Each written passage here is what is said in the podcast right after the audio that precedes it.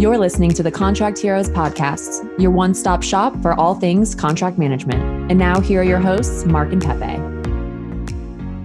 Hello, everybody. My name is Mark Doucette. I'm the CEO at Coho Consulting. With me, I have my co host, Pepe. And uh, today we're going to be doing just a couple of interviews. You know, I, I, really thank you guys for being with us during this lunch hour. I know there was plenty of other speakers to go listen to, uh, but you chose us, so I, I really appreciate that.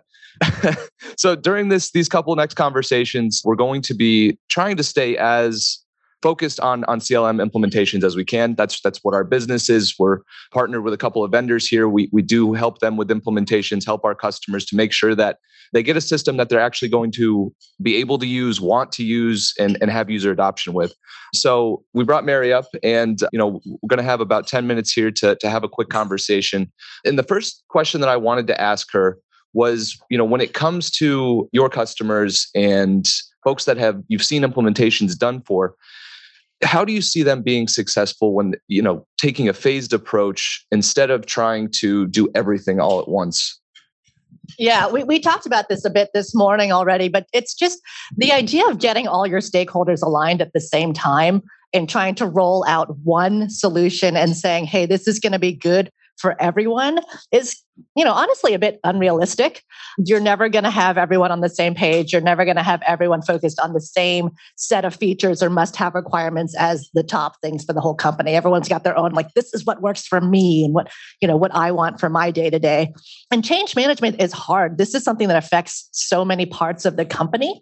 So instead of trying i think to get everyone aligned and to spend a year doing that you know stakeholder alignment business requirements gathering change management process is to just start small. And even if it's a pilot with just find the group that is willing to work with you, that trusts you, and roll something out that is successful. Start with something simple. I can, from personal experience, we've tried like let's do the most complicated template and contract and then everything will be easy from there well big mistake because you're, you're gonna, yeah you're gonna have to learn from you know starting small and then increase the complexity as you go along. That's definitely, it, it's all a learning process. It's all bringing people along. So if you're successful with something to start with and other people can see that, what you will find is another team or even that team itself will be like, oh, our NDAs are so much better now. Yeah, I don't have to deal with it. Hey, this other contract is also really annoying. Let's get together and templatize that and put that into a workflow. Yeah, I, I think that's that's a fantastic place to start. And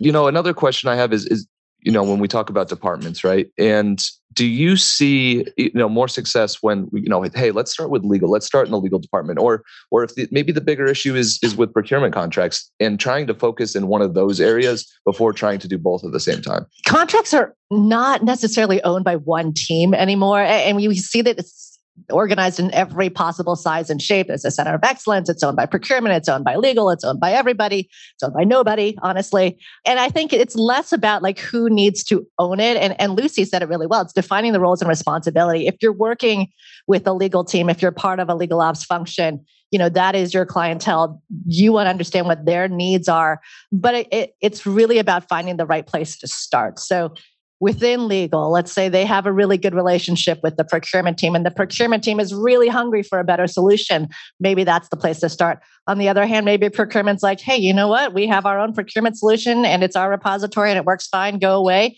And sales is like, oh my God, we would love to accelerate revenue. Well, then start there. You know, find what works best for your company. Yeah, and from the implementation side, I would say that, well, for the sole, sole reason that everybody's here, everybody knows why. I mean, why the, a CLM is important for our, our organization. But being working for over 150 implementation projects like we've seen that some companies that they have decided they have the budget to implement a clm but i cannot stress how important it is to work with a consultant that can, can help you with the pre-implementation process because we've seen a lot of the times that there's companies they already want to kick off but then they they reach out to us and it's like okay you tell me what should we implement right. and it's like it doesn't work like that you know like you gotta have your processes and because if if you don't have that type of work it's gonna be hard to you know have somebody that it doesn't know how your it works inside the company Certainly. to know how it's going to be more effective right yeah i think it's a balance there's certainly you can over rotate to like trying to be over prepared and getting all your templates harmonized and everything all ready and cleaned and metadata tagged before you're ready to move. I think that is also the same mistake of like trying to boil the ocean and doing all the same contracts, you know, all at once. You do need to just jump in and get started at some point and learn from that because you'll be like, oh, I wasted all this time doing everything when now we learned we have to change it all. Uh, so, do you see any, you know, like how can organizations ensure that they are effectively monitoring and managing their contracts to ensure compliance and maximize value? Like, there's any other kind of recommendation, like common elements that or, or organizations can start monitoring? Well, we're here at a CLM conference, so clearly you need a CLM. I mean, it's very it's very difficult to do otherwise, right? Someone said earlier, you have to review everything, you have to monitor everything if you don't have controls in place. And the best way to have controls in place and get human error out of it is to put systems in place. Oh, and I remembered your original question, which was, can you have systems in place without taking the time to figure out your processes? Well, you know, it's kind of impossible. You you can't just say, "Come in here, Coho Consulting, and help me automate this process." And you're like, "Well, what is the process? Oh, we do it 15 different ways to Sunday. Well, you can't automate that. We have to think through in that process map. What's the journey? What should it look like? What's the decision tree? You got to do a little bit of work. Yeah, I agree. And and you know, that's something that, you know, obviously we can help with from a certain perspective, but it's fantastic that, you know, law is around and, and doing things to to really help organizations make sure that when they do decide that it's time to implement a CLM, that they can really hit the ground running and, and have everything ready to go for that implementation. And that helps dramatically. And Mary, I think the last thing that we wanted to, to just touch on here was regarding AI, right? And we know that Ironclad is, is rolling out something that's that's going to be new, it's going to be innovative. And you know, how do you see that helping customers from uh, an immediate impact? The AI that is that is here today is very different than the AI that was here a year ago. It is impacting your actual day-to-day work. And I think that is a really significant difference and it's there's substance behind all the hype that existed in the past. So when it changes the way that you're working day to day, and we're not talking about like every so often I need to find something and the AI is helping me do that, but you're negotiating a contract. Like that's the 80% of the role and responsibility that you should have. And if that's changing, that's made easier, that's facilitated, you're not doing mundane work the expectations that you have for your day job immediately go way up. And you start taking that for granted, frankly. You know, all the technology we have in our day to day consumer lives, we can't imagine going back to a life where you can't just look up the weather or, you know, I don't know, all the things that just happen easily now. Think about then going to a new job, though, you know, and someone says, you're used to doing all this with tools and with process and with AI. You don't have to do all this copy pasting and maintaining stuff in email and, and on Excel spreadsheets anymore. And then you go to your new job and they go, oh, yeah, we don't have tools for that. We do things, it works fine the way it is.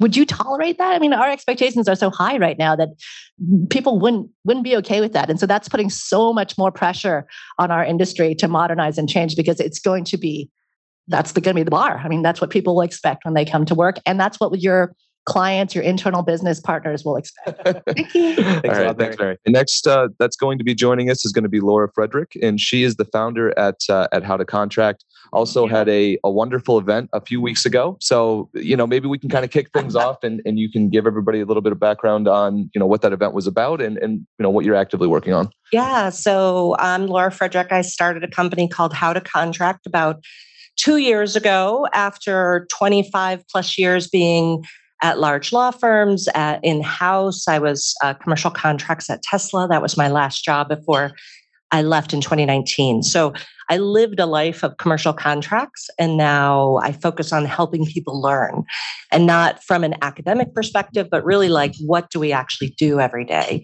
when you work as in house counsel, when you work as contract managers. So our big event was Contracts Con which was just a fun celebration. We called it an extravaganza because it was really about, you know, coming together, networking, people connecting, having just a great time for all of those of us who love contracts. So, Laura, we know that you are an expert in negotiation contracts, right? But I'm pretty sure that you've seen some, you know, commercial lawyers talking about CLM. Like, what do you think are like the things that, that they're asking you, or or maybe what's like the main questions that commercial lawyers have regarding CLM? Yeah, what I see is it's this unknown. It's supposed to help, it's going to automate, but how do we go from here to there where it's going to be protecting the company? Because I think as commercial lawyers, that's our job. We protect the company and we use risk management to protect the company. We use our knowledge and expertise, whether we're in house counsel or contract managers. And so I think there's a promise of it helping, but it's being able to see the vision of, well, then how are you going to manage risk? Because everything is, it depends. And how can a system know the hundred factors I consider in whether I'm going to give this limit of liability or, or not, or whether we're going to do this kind of indemnification? Right now, that's a real soft knowledge base that is and so i think that that's what i usually hear is like how do we get from here to there on the clm Right. And I think this is going to be make a lot of sense since we've been discussing about law review, legal re- review policies. But do you think companies are over contracting? And if you do, like what do you think will be like the best way to reverse this? Yeah, and I think there is a lot of that's those 20 page NDAs, that's the 100 page document. I mean, those are representative of overcontracting. Or during negotiations, when companies just have to like, we trade template versions of a limit of liability. You know, somebody sends their form, we redline it based on our playbook, we send that back you know, and then we're kind of at the same spot like, okay, what do we do? How are we going to come together? And that's where, I mean, my bias is always about training because I think training is the key to be able to negotiate these things. And so I think, you know, as lawyers, as contract managers, it's a little bit like deer in the headlights sometimes that we're asked to review things, we're asked to do things that are beyond our expertise, especially as we're moving things away from the lawyers to the sales teams or the contract managers or whatever other internal teams you know asking them to do that without the same foundation is just going to create a lot of fear. And when you have that fear you have that resistance. So i think offering training, assuring the teams that they're not going to be expected to do more than they're capable of. Because I think that I know if that was me and I didn't, you know, I'm a graduated law school a year ago and I'm going to be thrust in the middle of contract negotiations and the counterparty says something you know, when I was a new lawyer, it was always like, well, let me think about that, mm-hmm. you know, and then I'd go run and find somebody who knew the answer. And so I think the speed of contracting with CLMs getting implemented, it's that human factor we have to remember. And especially not necessarily the lawyers, but the other people who we're shifting all this work to. Those are the people that it's, you know, it's going to take more than just, guess what? You're now in charge of this. We really need to focus on that training, making sure they're comfortable. Yeah. And, and I think, you know, something else when you say being comfortable, right? I think that there's two parties that are, are, negotiating contracts. It's it's always been done the same way, right? It's in Word. You're saving it somewhere, hopefully not on your desktop. But now with these these CLM tools, you know, we're starting to see or have seen that there's a lot of automation that can take place. So when it comes to negotiating, how should companies look at that and and and what can be automated during that negotiation process? Is it is it simply just you know having a system that can keep that audit trail and show you the latest versions of the documents. What does that look like best practices? You know is there somewhere you should start and maybe try to work towards? Or does some of that need to stay manual? Yeah, I think it's a lot of it depends on your leverage because if you're able, for example, a lot of companies won't negotiate their terms if it's under X dollars. I love that because it's really saying to the, I mean, even though in we want to be nice, we want to help the customer, we want to give them what they want. But I think having bright line rules that like that really do help. And then in terms of like the manual, there'll always be manual because at the end of the day, there's it, you know, lawyers' favorite phrases, it depends.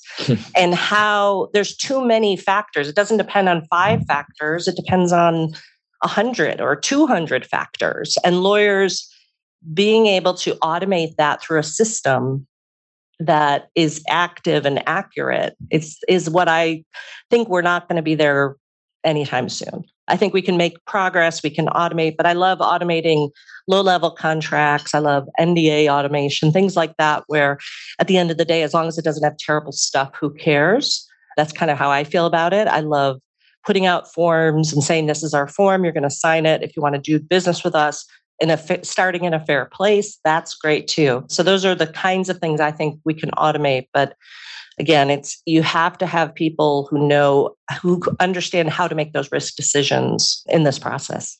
Right. And I would say that in our experience building CLM implementations, we've seen that some customers you can have the best technology but when they want to automate complex contracts you get to start from there yeah. right? Because a lot of the times the commercial teams if you want to make them self-contracting departments but they don't understand what a, what a class mean it's going to be hard. And it's always going to go through through legal right? So i think like one way to start the implementation of your contract is just like work on the on the, the, the design of the contract so it's easier for the commercial teams to just like you know use their playbook so whenever they start to a, negotiation with a new vendor so they can have a way on how to make it way easier right yeah and i think that's right and i think that's again you know i think of when i've been able to strip down contracts to a sh- shorter number of pages it's because I know what's important. I know what the risks are, and not because I studied a class or somebody taught me some academic thing about how limits of liability should be. It's like, oh, okay. After my lifetime, I've seen this is where all the disputes happen. You know, they happen payment, they happen quality of product or service, they happen in termination. And then only then do we get into indemnity and limited liability. But the operational things and having people trained on the operational things so they know where the real risk is, that's you know going to be so important. But if if you can train the people who are doing the contracts and negotiating them on those real risks not the academic risks but what is this company with these products and services what do we really worry about? Then that's going to be the, such an important step towards enablement and getting to shorter contracts because they don't have to you know say in two pages all this extra stuff when it's not a big risk no, I think that's great. And, you know, thank you so much. I know we've talked about this in more depth on the podcast before, but appreciate you coming up here and and uh, sharing your just crazy amount of knowledge that you have, you know, with everybody. Um, does anybody have any questions for Laura before we we move on? Sorry, this is more of a soapbox than a question. it really, really irritates me when I hear somebody say we should have a cut off based on how much this contract is worth, worth us. I've worked at Microsoft and I've worked at small startups. And my attitude was always the same. Never take advantage of your leverage. Care mm. about your customer. Think like a business person. Lucy said this earlier. Think like a salesperson. And you know, now I work for a startup in the healthcare industry, for example. And I've been told this. Sorry, it's not worth this, you know, enough to us for us to negotiate this contract with you. And I'm like, but I'm protecting healthcare data. I can't give you a right to use that data. I don't have that right with my clients. Mm-hmm. I can't buy your product. Right. You want to at least negotiate that with me. Yeah. And it's a frustrating position to be in. And I've said many times, I didn't treat people this way when I was at Microsoft yeah. because it was customer first. Yeah. And so I just don't want people to think in your contract management program that setting rules that make it difficult to have a win-win contract with your customer is is smart. And if I were a business person, I would be like, we need a different lawyer. Yeah. No, and I hear you. And I think it's it's nothing that I've ever done where we always had lots of options and optionality. I didn't just have a straight, but I'm seeing it more. Not that I'm advocating for it, but I see companies have numbers because it's the scaling. If they've got one lawyer who's processing 5,000, 10,000 contracts a year, how can they negotiate each contract? That's why you have playbooks and that's why you push them out to business. Mm-hmm. And when you have some of these issues, like, hey, this is a $5,000 contract that she's asking for three things, and these three things are required because she's regulated by HIPAA. Yeah. You know, let's be reasonable. Yeah. And yeah. I mean, I've even been told, look, our board of directors passed a rule that such a contract if it's less than fifty thousand dollars. Yeah. Okay, you're going to be in business for a long time. yeah. Yeah. I, I just don't understand it. So sorry. No, I appreciate that. yeah. No, for sure. For sure. I hear you. I hear you. Well, that was great. So really appreciate that. Thank you. Well, Laura, thanks for coming up, having a quick conversation with us. Thanks a lot, Laura. Our next guest is going to be Debbie Hoffman. Hello. So thanks for joining us, Debbie. Maybe just give a, a quick background on yourself. Sure. So, uh, been in house attorney as a GC as a company that got sold to a in a, a global M and A transaction. I started my own blockchain technology consulting company, and then most recently, where all this really came into play, was at Western Union. Um, I headed up, among other things, uh, the procurement, the legal procurement side of things. Great. And at Western Union or or any of your previous organizations, were you part of any CLM implementations? At Western Union in Okay. particular.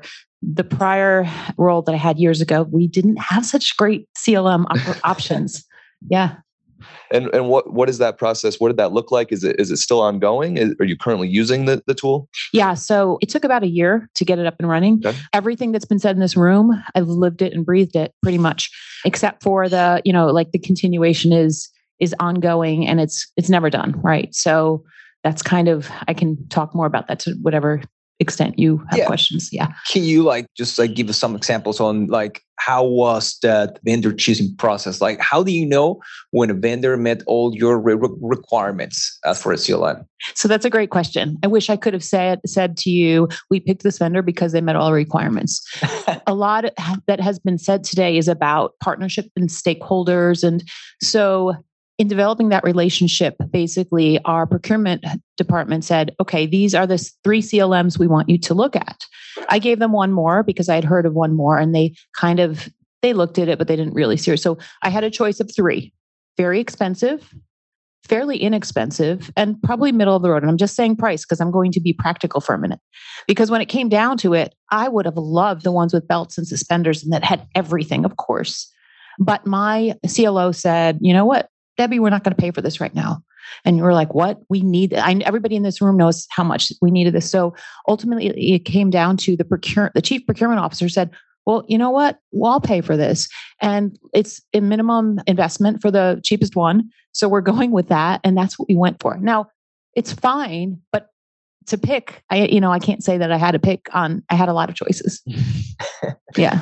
And do you think, you know, with the tool that you're using now, do you already see that you might be outgrowing that soon and need to to look at something else? I think the the biggest issue we have the tool we're using now is wonderful and I don't want to Yeah. say it's bad but the biggest challenge with it is that it doesn't come with a lot of help. So when we talk about people to help you implement and to the the IT aspects of it and the building the templates and the playbooks we did all we have to do all that internally ourselves and so that made it less expensive but makes it much more challenging to continue to build it out Time consuming. time consuming and having dedicated teams and having people in procurement or IT say, "Hey, I don't have time to build out this additional playbook which we need in here or to, you know, to train." So when you do that all internally, it just takes t- yeah, it takes time. And who internally owns the is there is there a system admin that that's on your team? Yeah. Technically, yeah, the lawyer the the lead lawyers and on my side and then there's certain procurement people on from the procurement side. So the great news is I would say this is one of the best partnerships I've ever seen in my career between and between legal and procurement because we both knew that we needed it. Mm-hmm. That's great. Yeah, Yeah. And, and I think you mm-hmm. know something that we're starting to see in this space is that there is a need for managed services and and having an organization that you can outsource the upkeep of these CLM tools to, and you know whether it, it be something maybe a lighter application like what you're using, or you know if you do go for that expensive option, I think it's more even more important that you have somebody on your side to help you configure the tool because that cannot fall on the internal team. You, you there are more important things for you to be focusing on throughout the day than I got to create this new template in the system and uh, you know I'm the one doing it. No, 100%. And what I would tell like the all the CLMs in the room is if you can tier your pricing so that those of us in-house could say, okay, well, we're going to start with step 1, Yeah. but then maybe we'll get 2 and 3 later when everybody sees how great it is. Yeah, yeah, and that's definitely something that our partners do and are aware of. Is is they want to make sure we everybody always talks about you know having a phased approach right to this implementation. Like let's get some quick wins, let's get our foot in the door, and make sure that we can get user adoption to get these teams excited about actually using a new tool that they're not just going to throw in the closet and never use and try to email legal again. Right. Um, yeah. For facts. no, and and when you talk about that adoption, you you know it's a lot of training it's involved, and when you have a very complex system, training can take forever.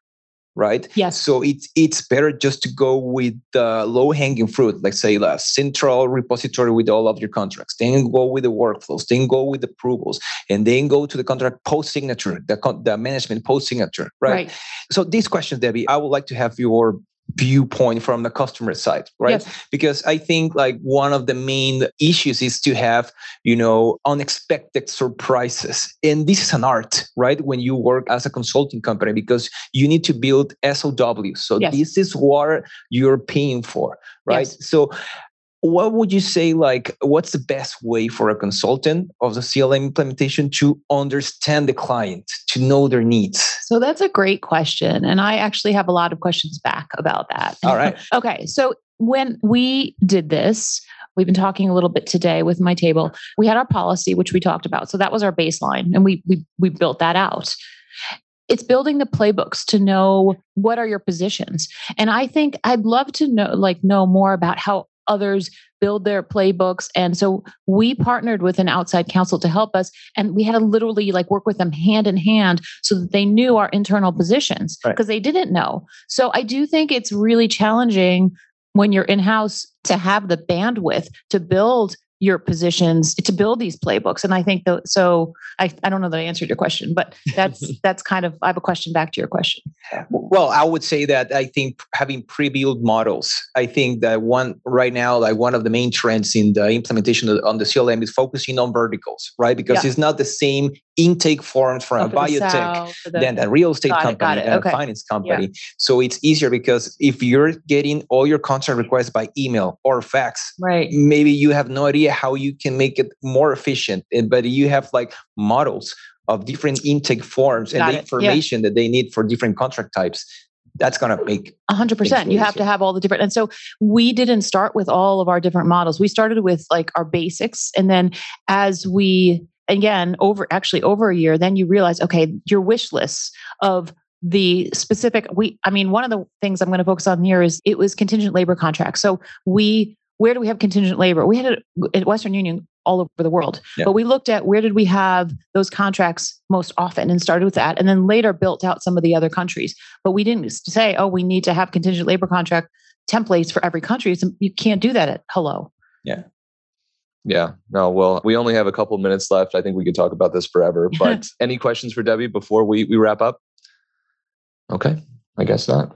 Okay. Well, thank well, you. Well, thank you. And for everybody that, you know that's out there, I don't know if any of you have heard of our, our podcast. We we specifically talk. We have over 50 episodes that are just related to CLM. We've also had Laura on to talk more tactically about how to to work with contracts and negotiate them and what should be a part of them. But everything that we're talking about today are, are things that we have discussed on the podcast. So feel free to, to scan our QR code over here and it'll take you directly to the site and, and you'll be able to also find us on Spotify and Apple. But uh, appreciate you all giving us your lunchtime to, to have a conversation with everybody. And uh, thank you so much. All right.